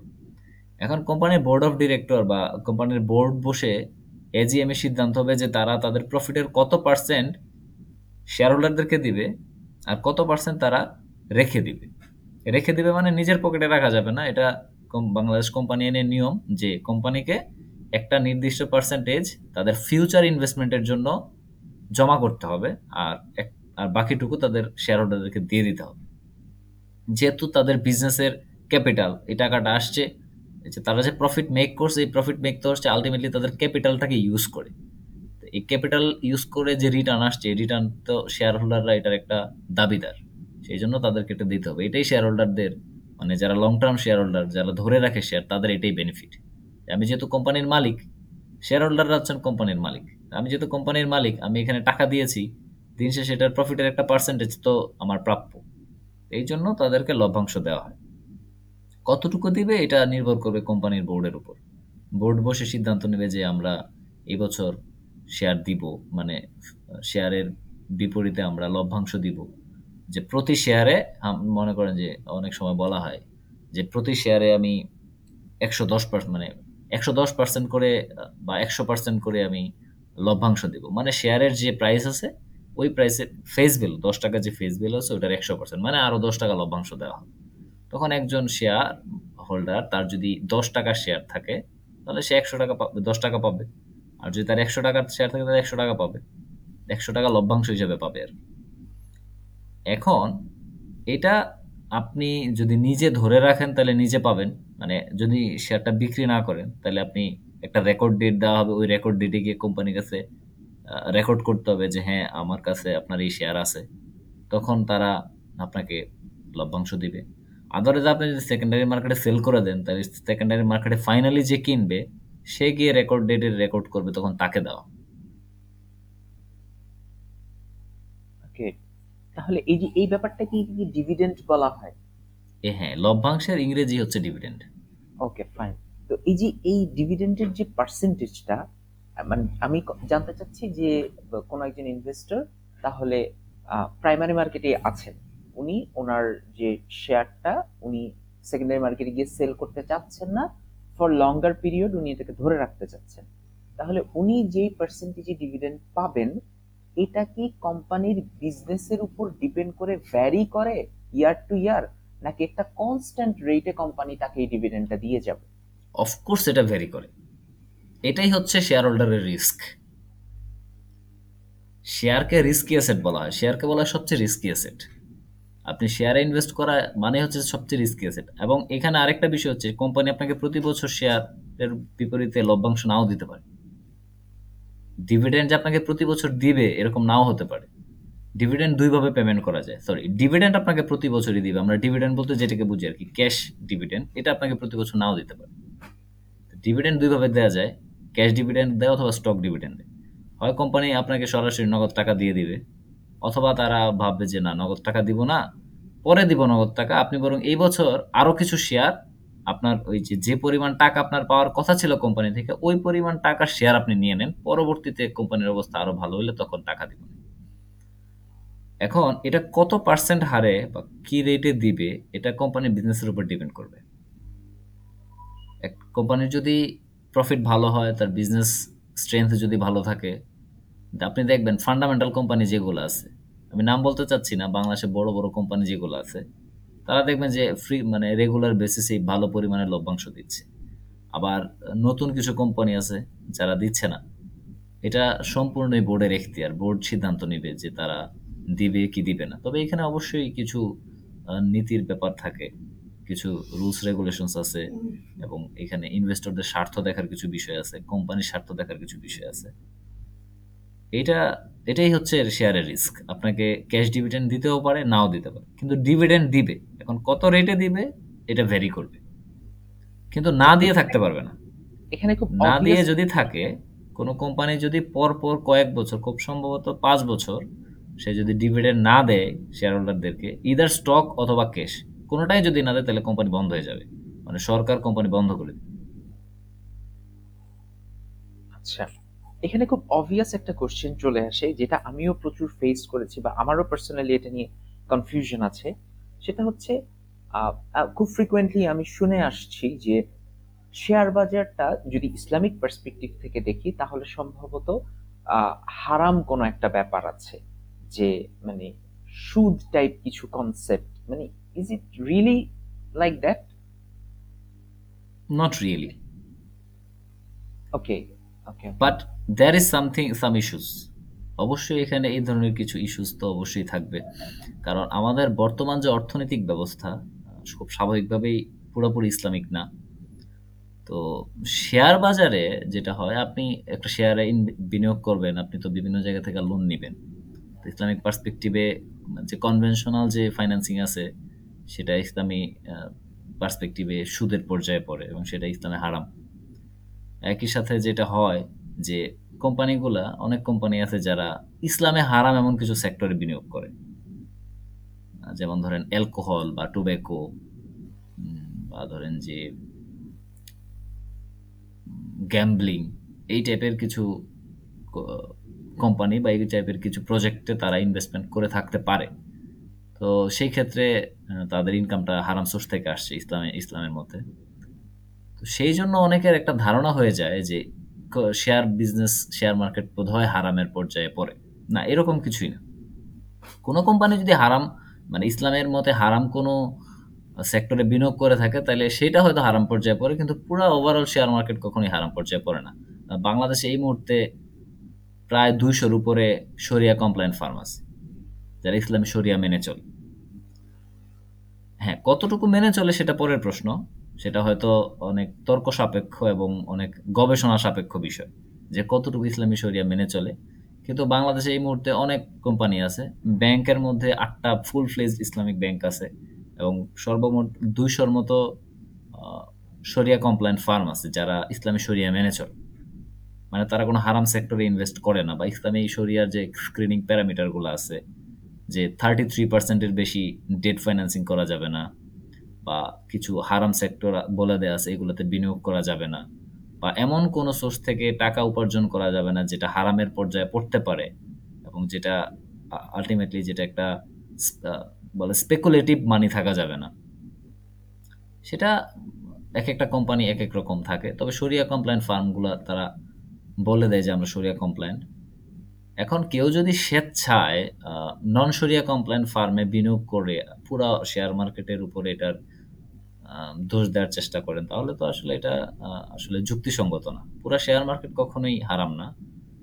হালাল হারামের ব্যাপারটা এটা যারা ইসলামিক স্কলার আছেন বা ইসলামিক নলেজ যারা রাখেন, ওনারা ভালো বলতে পারবেন। তবে সাধারণত হারাম সেক্টরে ইনভেস্ট করলে সেটা হারাম হবে। আর যে কোম্পানিগুলো হারাম সেক্টরে ইনভেস্ট করে না, তাদের শেয়ার কেনা হারাম হবে না। এটাই জেনারেলি পারসিভড একটা কনসেপ্ট ওকে সো ঢালাও ভাবে একটা মন্তব্য করে দেওয়ার আসলে সুযোগ নাই অ্যাকচুয়ালি না ঢালাওভাবে মন্তব্য করার কোনো সুযোগ নেই। ওকে আর ওই প্রসঙ্গে যে পরের প্রশ্নটা সেটা হচ্ছে যে মানে, একজন মানুষ একেবারেই উইথ জিরো নলেজ যদি বলি যে উনি আসলে শেয়ার মার্কেটে বিনিয়োগ করতে চাচ্ছেন লাভ ক্ষতির হিসাবটা পরে আসে।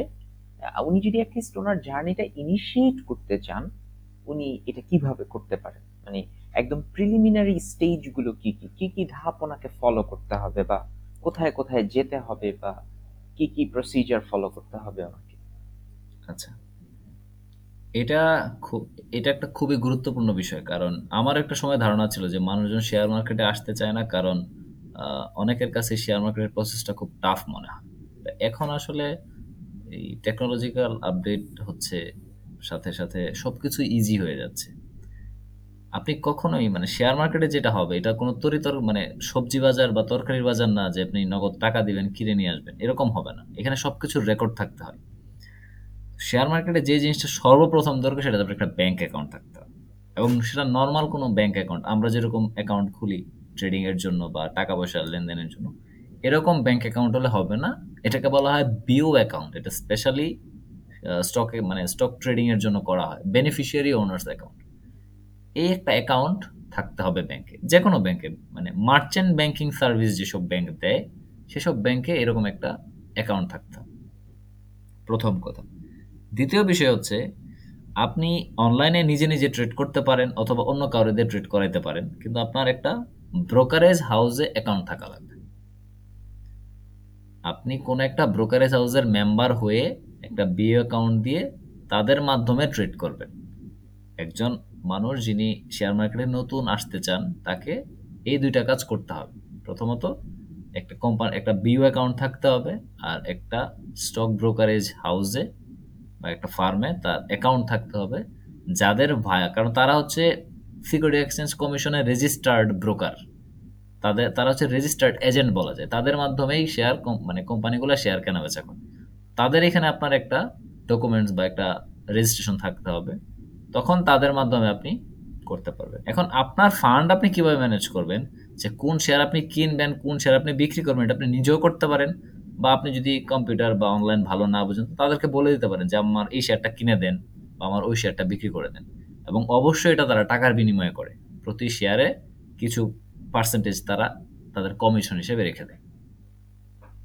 এটা হচ্ছে শেয়ার মার্কেটে এন্ট্রি করার এন্ট্রি করার প্রসেস তারপর আপনি যখন কোম্পানি কোনো কোম্পানি ধরেন আপনার A B C X Y Z company তারা শেয়ার ছাড়তেছে, নতুন শেয়ার বিক্রি করবে, তখন আপনি সেই প্রসেস মোতাবেক টাকা জমা দিয়ে তাদের এখানে অ্যাপ্লিকেশন করবেন। তারপর তারা যখন শেয়ার দিবে, তখন আগে একটা সময় ছিল যে শেয়ার অ্যাপ্লিকেশন লটারি হইতো। লটারিতে যার নাম আসতো তাকেই শেয়ার দেওয়া হয়তো তো এটা গত এই জুলাই মাস থেকে দুহাজার একুশ সালের জুলাই থেকে এটা চেঞ্জ হয়ে গেছে। এটা বাংলাদেশ সিকিউরিটি এক্সচেঞ্জ কমিশনরা প্রজ্ঞাপন জারি করছে যে এখন থেকে সকল শেয়ার প্রোরাটা বেসিসে বিতরণ করা হবে। প্রোরাটা বেসিসে বিতরণ করা মানে হচ্ছে যে সবাই শেয়ার পাবে। যে দশটা শেয়ার যদি আবেদন যতগুলা আছে, যদি শেয়ার এবং আবেদনের পরিমাণ সমান হয়, তাহলে সবাই শেয়ার পাবে। আর যদি এমন হয় যে আবেদন বেশি পড়ে গেছে, তখন যে যতটা শেয়ারের জন্য অ্যাপ্লিকেশন করছে, সেই রেশিও অনুযায়ী সে পাবে। মানে কেউ যদি টোটাল যদি একশোটা শেয়ার ডিস্ট্রিবিউট করা হয় আর একজন যদি দশটার জন্য অ্যাপ্লিকেশন করে থাকেন, আরেকজন যদি একশোটার জন্য করে থাকেন, তাহলে যে একশোটার জন্য করছে সে দশটা পাবে আর যে দশটার জন্য করছে সে একটা পাবে। এরকম রেশিও অনুযায়ী হবে আর কি। এটা হচ্ছে প্রাইমারি একটা মানে প্রাইমারি প্রসিডিউর শেয়ার মার্কেটে কাজ শুরু করার জন্য ইনভেস্টমেন্ট শুরু করার জন্য।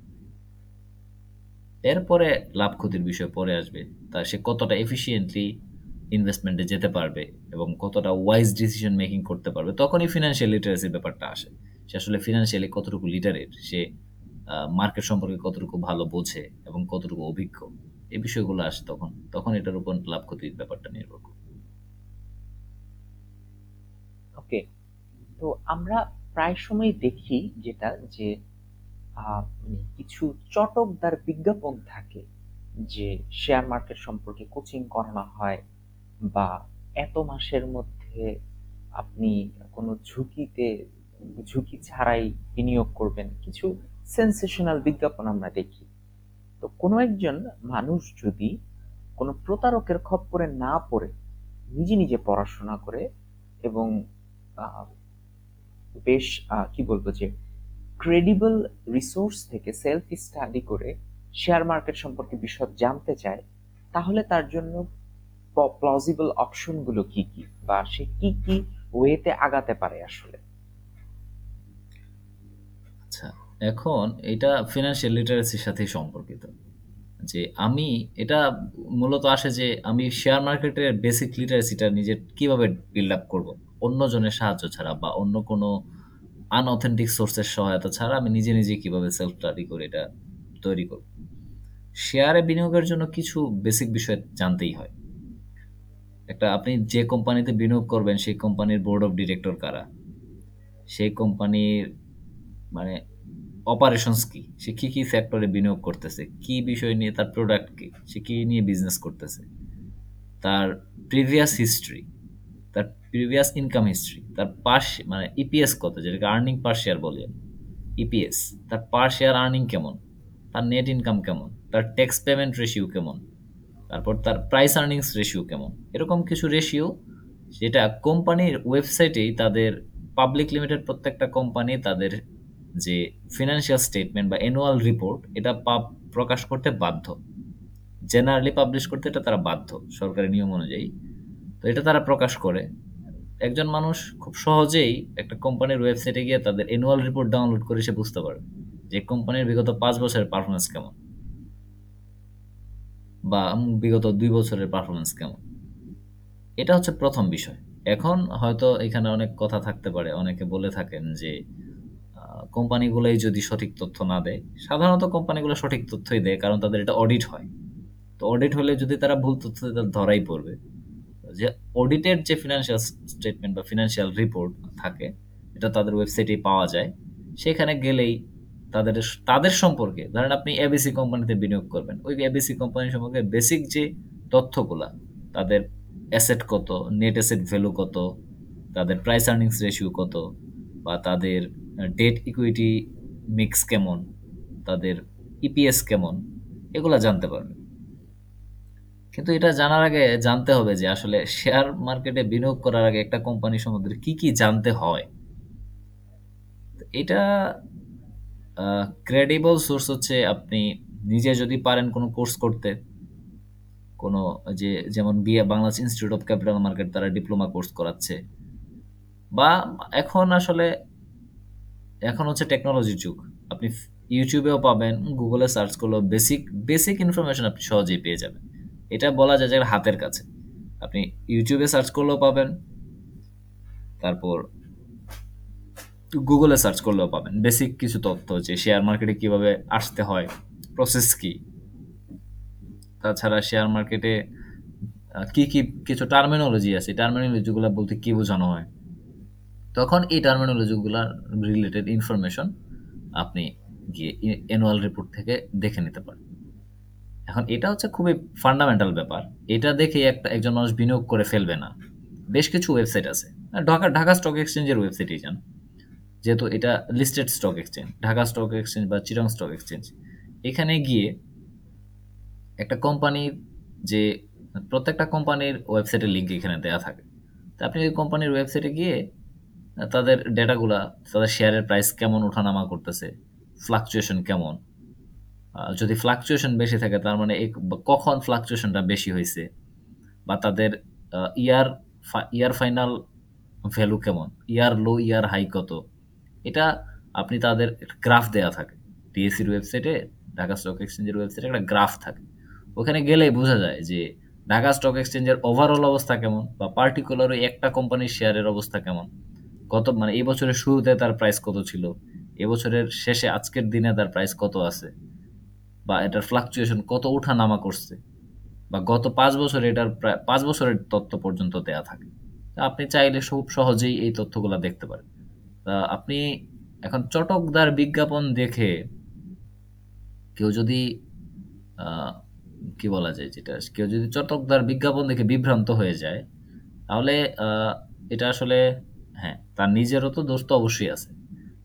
চু মানে ফাঁকিবাজ এবং সুবিধা, সুবিধাবাদী লোক, এরা সব জায়গায় থাকবে। মানুষ, কিছু মানুষ সবসময় থাকবে যারা যে কোনোভাবে ফায়দা হাসিল করতে চায় ফায়দা উঠাইতে চায়। তো সেটা আসলে জ্ঞান নিজের বুদ্ধি খাটায় বিবেচনা করে বের করতে হবে যে আহ, কে চটকদার আর কে অথেন্টিক তো কারও দ্বারস্থ না হয়ে বাংলাদেশের এই যে মানে একদম ক্রেডিবল ঢাকা স্টক এক্সচেঞ্জের ওয়েবসাইট চিরং স্টক এক্সচেঞ্জের ওয়েবসাইট ইউটিউবে বা গুগলে কিছু বেসিক জিনিস আর প্রত্যেকটা কোম্পানির ফিনান্সিয়াল স্টেটমেন্ট তাদের ওয়েবসাইটে দেওয়া থাকে। এগুলা সম্পর্কে এগুলা নিয়ে এগুলাতে পড়াশোনা করলে সে তথ্য পাবে। ফিনান্সিয়াল তথ্য। এবং ফিনান্সিয়াল ছাড়াও তথ্য পাবে যে বোর্ড অফ ডিরেক্টর কারা বোর্ডে কারা কারা আছে, তার ডিরেক্টর কারা চেয়ারম্যানকে তাছাড়া তার পরিচালনা, তার তার ম্যানেজমেন্টে কারা আছে, সে কি প্রোডাক্ট নিয়ে বিজনেস করে? যে একটু আগে যেটা বললেন, হালাল হারামের যে ব্যাপারটা, যে অ্যানুয়াল রিপোর্টে গেলে দেখতে পারবে যে কোম্পানির ডেট ইকুইটি রেশিও কেমন ডেট ফাইন্যান্সিং কতটুকু করছে, বা সে কোন কোন সেক্টরে বিনিয়োগ করে, সে কি কোনো টোব্যাকো বা পর্ক বা অ্যালকোহল টাইপের কোনো সেক্টরে সে বিনিয়োগ করছে কিনা, এই তথ্যগুলো সে খুব সহজেই পেয়ে যাবে। তো এইগুলা যদি সে নিজে নিজে পড়ে বা পড়ার অভ্যাস তৈরি করে, তখন তার আসলে ওই দালালের খপ্পরে বা চটকদার বিজ্ঞাপনের হাতে পড়ার সুযোগটা অনেক কম। এখানে অবশ্যই আমাদের সরকারের অনেক বড় দায়িত্ব আছে তারা এখন আস্তে আস্তে করতেছে যে literacy program financial literacy program শুরু করছে। এটা যদি যখন আরও বাড়বে, তখন মানুষের মধ্যে নলেজ বাড়বে। এই প্রতারকের খপ্পর থেকে বেরোয় আসার জন্যই সাধারণ বিনিয়োগকারীদের শেয়ার মার্কেটের যে ফিনান্সিয়াল লিটারেসি সম্পর্কে জানা উচিত। তখন দেখা যাচ্ছে যে নিজেরটা নিজেই বুঝবে তার আর অন্যের দ্বারস্থ হতে হবে না। সো মানে খুব ইম্পালসিভ ডিসিশন না নিয়ে সময় নিয়ে অ্যাকচুয়ালি সেলফ স্টাডি করাটা ডেফিনেটলি প্রেফারেবল এটাই সেফ সিকিউর আমি আমার ব্যক্তিগত কিছু কাজে শেয়ার মার্কেটে ঘোরাঘুরি কিছু করা লাগছে বিভিন্ন হাউসে তো বিভিন্ন হাউসে যারা দায়িত্বে আছেন, এই ধরনের কিছু মানুষের সাথে আমি কথা বলেছি। তো ওনারা আমাকে একটাই কথা বলেছেন যে, দেখেন শেয়ার মার্কেট এখানে ধৈর্য ব্যাপারটা খুব গুরুত্বপূর্ণ। শেয়ার মার্কেট একটা লং টার্ম জায়গা লং টার্ম ইনভেস্টমেন্টের জায়গা। এখানে আপনি উত্তেজিত এবং কারও মাধ্যমে প্রভাবিত হয়ে যদি আসেন এসে আপনি মানে ফটাফট লাভ করে ফেলবেন বা হুটহাট ইনভেস্টমেন্ট করে অনেক কিছু করে ফেলবেন এরকম চিন্তা ভাবনা করাটা বোকামি। আপনি হয়তো স্বল্প মেয়াদে এক, দুইটা কোম্পানিতে বা এক, দুইটা শেয়ারে বিনিয়োগ করে হয়তো অনেক লাভ করতে পারেন।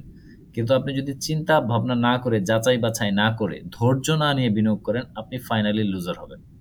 এটা ধৈর্যের জায়গা। এখানে আপনার ধৈর্যের পরীক্ষা দিতে হবে। প্রচুর ধৈর্য ধরে আপনাকে এবং পড়াশোনা করে আপনাকে বিনিয়োগ করতে হবে। খালি আরেকজনের মুখের কথায় বিনিয়োগ করলে হবে না। সো আসলে দীর্ঘমেয়াদী চিন্তা করার একটা জায়গা হচ্ছে শেয়ার মার্কেট হ্যাঁ। সো আজকে আমরা আলোচনা শেষ করি। আলোচনা শেষ করার আগে টেকনিক্যাল যে প্রশ্নটা লাস্ট প্রশ্নটা, সেটা হচ্ছে শেয়ার মার্কেটের সাথে মিউচুয়াল ফান্ডের পার্থক্যটা কোথায়? কেউ যদি মিউচুয়াল ফান্ডে বিনিয়োগ করতে ইচ্ছুক হন, সেটার ধাপগুলো কি কি আসলে? মিউচুয়াল ফান্ড হচ্ছে ইনডিরেক্ট ইনভেস্টমেন্ট মানে আপনি নিজে বিনিয়োগ করবেন না। আপনি কি করবেন? যে একজন নলেজেবল পার্সন যাদেরকে বলা হয় ফান্ড ম্যানেজার বা পোর্টফোলিও ফান্ড ম্যানেজার এরকম কিছু মানে ফার্ম থাকে। তারা একশো জনের, পাঁচশো জনের কাছ থেকে ছোট ছোট ইনভেস্টমেন্ট একসাথে করে। করে তো তা, এই যে ইনভেস্ট সাধারণ ইনভেস্টমেন্ট তাদের হয়তো লিটারেসিও নাই। তারা হয়তো জানেও না কীভাবে করতে হয় বা তাদের বিশদ কোনো জ্ঞান নাই। পাশাপাশি তাদের হয়তো সময়ও নাই। সেই জন্য তারা কি করে? অন্য আরেকজনের কাছে যায়। গিয়ে যে আপনি আমার টাকাটা নেন, নিয়ে আপনি এটা বিনিয়োগ করেন, করে এটার একটা রিটার্ন আমাকে দেন। এই যে ইনডিরেক্ট ইনভেস্টমেন্ট এটাই হচ্ছে মিউচুয়াল ফান্ড নাম শুনে বোঝা যাচ্ছে মিউচুয়ালি ডেভেলপড ফান্ড যে সবাই একসাথে মিলে একটা ফান্ড তৈরি করে, সেই ফান্ড দিয়ে বিনিয়োগ করে। বিভিন্ন শেয়ার বা সিকিউরিটিজ কিনে কিনে যে প্রফিটটা হয়, সেই প্রফিটটা ইনভেস্টরদেরকে বা এই মিউচুয়াল ফান্ড মিউচুয়াল ফান্ড হোল্ডারকে ফেরত দেওয়া হয়। এবং অবশ্যই যে ফান্ড ম্যানেজার থাকে সেইখান থেকে একটা তার বেনিফিট পার্সেন্টেজ রেখে তারপর ফেরত দেয়। এখন কেউ যদি মিউচুয়াল ফান্ডে বিনিয়োগ করতে চায়, একইভাবে তার শেয়ার মার্কেটের যে প্রসেস ব্যাংক অ্যাকাউন্ট থাকা লাগবে প্লাস হচ্ছে তার একটা ফার্মের সাথে বা যারা মিউচুয়াল ফান্ড নিয়ে যেসব ফার্ম কাজ করে রেজিস্টার্ড ফার্ম কোনো ফাঁকিবাজ বা কোনো চটকদার বিজ্ঞাপন দেখে না যে রেজিস্টার্ড যে ফার্মগুলো আছে ক্রেডিবল এবং অথেন্টিক যে ফার্ম আছে ফান্ড ম্যানেজার যারা আছে, তাদের সাথে যোগাযোগ করে তাদের, এটা কিন্তু এটা কিন্তু রিটেন ডকুমেন্ট এখানে ফাঁকিবাজের সুযোগ নেই, এটা কিন্তু লিগাল ডকুমেন্ট থাকবে আপনার, যে আপনি এখানে টাকা দিচ্ছেন এবং এই এই কন্ট্রাক্ট আছে, আপনাকে এই সুবিধা সে দিবে, এই এই সুবিধা সে দিবে না। এই এই দায়িত্ব আপনার, এই দায়িত্ব তার। এটা একদম রিটার্ন থাকবে। তখন আপনি এখানে তাকে টাকা দিলে সে আপনার টাকা যে শেয়ার মার্কেটে যেমন আপনি নিজের টাকা নিজেই ম্যানেজ করছেন, আপনি নিজেই ইনভেস্ট করছেন, নিজেই সেল করছেন, আপনার এই কাজটা সে করে দেবে। সে করে কোথায় করতেছে সেটা হয়তো আপনাকে জানাইতেও পারে, নাও জানাইতে পারে। সে করে এনে দিয়ে বা হয়তো জানাবে, কারণ এটা ডিসক্লোজারের ব্যাপার থাকে, কারোর হালাল হারামের বিষয় থাকতে পারে বা আপনার এটা দায়িত্ব, আপনার টাকা, এটা আপনার অধিকার, আপনার টাকা কোথায় বিনিয়োগ করা হচ্ছে। এটা জেনে এটা এটা সে আপনার কাছে প্রকাশ করবে। আপনি তারপর তার এখানে বিনিয়োগ করবেন। টাকা দিবেন, সে আপনার টাকা বিনিয়োগ করে সেটা রিটার্ন আপনাকে দিবে। এই হচ্ছে মানে শেয়ার এবং মিউচুয়াল ফান্ডের মূল পার্থক্য হচ্ছে শেয়ার হচ্ছে ডিরেক্ট ইনভেস্টমেন্ট এবং এটা রিস্কি আপনি নিজে টাকা দিবেন, নিজের রিস্কে নিজে বিজনেস করবেন। আর মিউচুয়াল ফান্ড হচ্ছে ইনডিরেক্ট ইনভেস্টমেন্ট আপনি আরেকজনকে টাকা দিবেন, সে আপনার টাকা ম্যানেজ করে বিনিয়োগ করবে এবং সেই বিনিয়োগের ব্যাপারটাও সেই ম্যানেজ করবে। সেখানে রিটার্নটা আপনাকে দিবে। তাহলে তো মিউচুয়াল ফান্ডে আমি যদি শেয়ার মার্কেটের সাথে তুলনা করি মিউচুয়াল ফান্ডে তো তাহলে রিস্কের পরিমাণ কম হওয়ার কথা যেহেতু। প্রফেশনাল ফান্ড ম্যানেজাররা বিষয়টাকে ম্যানেজ করতেছেন। হ্যাঁ মিউচুয়াল ফান্ডে রিস্কের পরিমাণ কম। আমি আপনাকে একটা রেফারেন্স হিসেবে বলতে পারি যে ফোর্স ম্যাগাজিনে এটা নিয়ে একটা আর্টিকেল পাবলিশ হয়েছিল অনেকদিন আগে। এটা খুব সম্ভবত আগস্টে, গত গত আগস্ট মাসে দুই হাজার একুশ সালের। তারা একটা আর্টিকেল এখানে দিয়েছে যে মিউচুয়াল ফান্ডের সাথে শেয়ার মার্কেটের পার্থক্যটা কোন জায়গায়? এবং তারা এখানে খুব মানে খুব চমৎকার একটা লাইন এনেছে, যেটা হচ্ছে যে স্টক মার্কেট হচ্ছে, স্টক মার্কেটের রিস্কটা হচ্ছে সুপারলেটিভ আমরা ডিগ্রি কম্পারিজন যখন পড়ি, তখন পজিটিভ কম্পারেটিভ সুপারলেটিভ সুপারলেটিভ ডিগ্রির রিস্ক হচ্ছে শেয়ার মার্কেট আর স্টক মিউচুয়াল ফান্ড হচ্ছে মডারেট রিস্ক কেন? কারণ এখানে যে আপনি যেটা বললেন যেখানে এক্সপেরিয়েন্সড এবং এডুকেটেড পার্সনরা থাকে একজন প্রফেশনাল ফান্ড ম্যানেজার থাকে, যেই জন্য হয় কি রিস্কের ব্যাপারটা অনেক কমে যায়। এবং এখানে রিস্ক কমার আরেকটা কারণ আছে। আপনি যখন শেয়ারে বিনিয়োগ করতেছেন, আপনি একটা, দুইটা শেয়ারে বিনিয়োগ করার সুযোগ পাচ্ছেন, কারণ আপনার ফান্ড লিমিটেড মিউচুয়াল ফান্ডে যখন যাচ্ছেন, তখন এই মিউচুয়াল ফান্ডের টাকা কিন্তু অনেক। সে কিন্তু বিভিন্ন প্রজেক্টে বিনিয়োগ করতে পারে। এটা ডাইভার্সিফাই হয়ে যায়। সে চল্লিশটা, পঞ্চাশটা শেয়ারে বা চল্লিশটা পঞ্চাশটা সিকিউরিটি ইনভেস্টমেন্ট করতে পারে, যেটা আপনি একা হয়তো পারবেন ডাইভার্সিফিকেশন করলে যেটা হয় পোর্টফোলিও ডাইভার্সিফিকেশন করলে রিস্ক অনেক কমে যায়। এটা হচ্ছে মানে বলা যায় যে মিউচুয়াল ফান্ডের একটা ফান্ডামেন্টাল বেনিফিট যে আপনার রিস্ক ডাইভার্সিফিকেশন হয়ে যাচ্ছে। ওকে সো বেশ ভালো রকম সুস্পষ্ট আসলে একটা পার্থক্য থাকে। তাহলে তো এই যে মিউচুয়াল ফান্ডের যে ব্যাপারটা এইটাও তো অ্যাকচুয়ালি রেগুলেটরি বডি যদি চিন্তা করি সেই তাহলে আমাদেরকে ওই সিকিউরিটিজ অ্যান্ড এক্সচেঞ্জ কমিশনের কাছেই যেতে হচ্ছে রাইট হ্যাঁ যেহেতু মিউচুয়াল ফান্ড এটাও ক্যাপিটাল মার্কেটেরই একটা অংশ ক্যাপিটাল মার্কেটের যে কোনো কাজের জন্য আমাদের, আমরা সিকিউরিটিজ অ্যান্ড এক্সচেঞ্জ কমিশনের দ্বারস্থই হইতে হবে, কারণ এরা হচ্ছে ক্যাপিটাল মার্কেটের অভিভাবক গার্ডিয়ান ওকে সো বাংলাদেশে এই মুহূর্তে আসলে মানে কোম্পানিগুলোর অবস্থা কি? মানে শেয়ার মার্কেটের কথা যদি বলি, যে মানে স্টক মার্কেটে এনলিস্টেড বা মিউচুয়াল ফান্ডে এনলিস্টেড কতগুলো কোম্পানি আছে আসলে? বাংলাদেশে এই মুহূর্তে ঢাকা স্টক এক্সচেঞ্জ আমি শুধু ঢাকা স্টক এক্সচেঞ্জের রেফারেন্সটাই দিচ্ছি। ঢাকা স্টক এক্সচেঞ্জে এই মুহূর্তে তিনশো পঁয়তাল্লিশটা শেয়ার অ্যাক্টিভলি ট্রেড হচ্ছে। তিনশো পঁয়তাল্লিশটা কোম্পানির শেয়ার অ্যাক্টিভলি ট্রেড হচ্ছে including bank multinational textile cement pharmaceuticals সব সব পাবলিক লিমিটেড কোম্পানির তিনশো পঁয়তাল্লিশটা শেয়ার এই মুহূর্তে ঢাকা স্টক এক্সচেঞ্জে অ্যাক্টিভলি ট্রেড হচ্ছে। সেই সাথে সাঁত্রিশটা মিউচুয়াল ফান্ড বিভিন্ন কোম্পানির সাঁত্রিশটা মিউচুয়াল ফান্ড ট্রেড হচ্ছে। আর ট্রেজারি বন্ড ট্রেড হচ্ছে দুশো বাইশটা। সেই সাথে আমার আটটা ডিভেঞ্চার এবং বাইশটা কর্পোরেট বন্ড ওকে সো কেউ যদি অ্যাকচুয়ালি ক্যাপিটাল মার্কেটে অংশীদার হতে চায় তার বিচরণ করার ক্ষেত্রগুলো হচ্ছে তুমি যা যা বললা সেই সংখ্যাটা অ্যাকচুয়ালি তাই তো? হ্যাঁ। এখানে তার বেশ কিছু জায়গা আছে সে মিউচুয়াল ফান্ডে ইনভেস্ট করতে পারে সে শেয়ারে ইনভেস্ট করতে পারে সে গভর্নমেন্টের ট্রেজারি বন্ড কিনতে পারে সে ডিভেঞ্চার কিনতে পারে সে কর্পোরেট বন্ড কিনতে পারে এবং রিসেন্টলি ইসলামিক বন্ড আসছে বাজারে সুকুক। এই সুকুক বন্ড সে কিনতে পারে। সুকুক বন্ড অবশ্য আমি জানি না, এখন মনে হয় না জেনারেল ইনভেস্টরদের কাছে সেল করতেছে।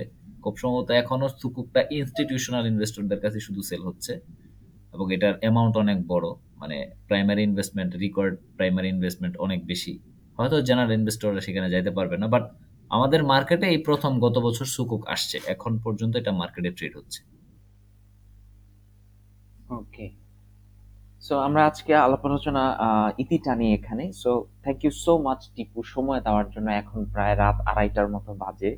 সারাদিন তুমি কাজ করছ টিউশনি করছ সো এত ব্যস্ততার মধ্যে দিয়েও তুমি সময় দিছো। এবং আমি পার্সোনালি অনেক কিছু জেনেছি এই আজকের আলোচনাটা থেকে, যে ফাইন্যান্সিয়াল লিটারেসি কতটা দরকার এবং মানে আজকের এপিসোডটার সবচেয়ে ইম্পর্টেন্ট পার্ট আমার কাছে যেটা মনে হলো যে অ্যাটলিস্ট এই রিয়েলাইজেশনটা আসছে আমার যে আমি যে আসলে ফাইন্যান্স পার্সোনাল ফাইন্যান্স সম্পর্কে বা ইনভেস্টমেন্ট সম্পর্কে, তুমি যে কথাটা বলতেছিলা যে ইনভেস্টমেন্ট করার জন্যই যে জিনিসগুলি জানাটা জরুরি ইটস নট ম্যান্ডেটরি যে দেশের একজন নাগরিক হিসেবেও যে জানাটা এটা একটা কর্তব্য, এই বোধটা অ্যাকচুয়ালি আমাদের সবার জাগ্রত হওয়া উচিত। এবং আমি প্রিটিমাচ শিওর এবং আশাবাদী যে যারা এই এপিসোডটা শুনবেন তারাও অ্যাকচুয়ালি তাদের নিজস্ব যে নলেজটা থাকবে ওইটা নিয়ে আমি বিশ্বাস করি যে তারা নড়ে চড়ে বসতে বাধ্য হবেন। তাদের নলেজ লেভেলটাকেও তারা গিয়ার আপ করার চেষ্টা করবেন। সো তোমার রিসেন্ট পুরস্কার যে তুমি জিতেছো ওইটার জন্য তোমাকে অভিনন্দন এবং আজকে এত সময় দেওয়ার জন্য যে তুমি এত প্রিপারেশন নিয়ে কথাবার্তাগুলো বলেছ। So thanks a lot it means a lot for me thank you okay আজকে আমরা এখানে শেষ করছি। সবাই ভালো থাকবেন, সুস্থ থাকবেন। পরবর্তী এপিসোডে কথা হবে। আল্লাহ হাফেজ।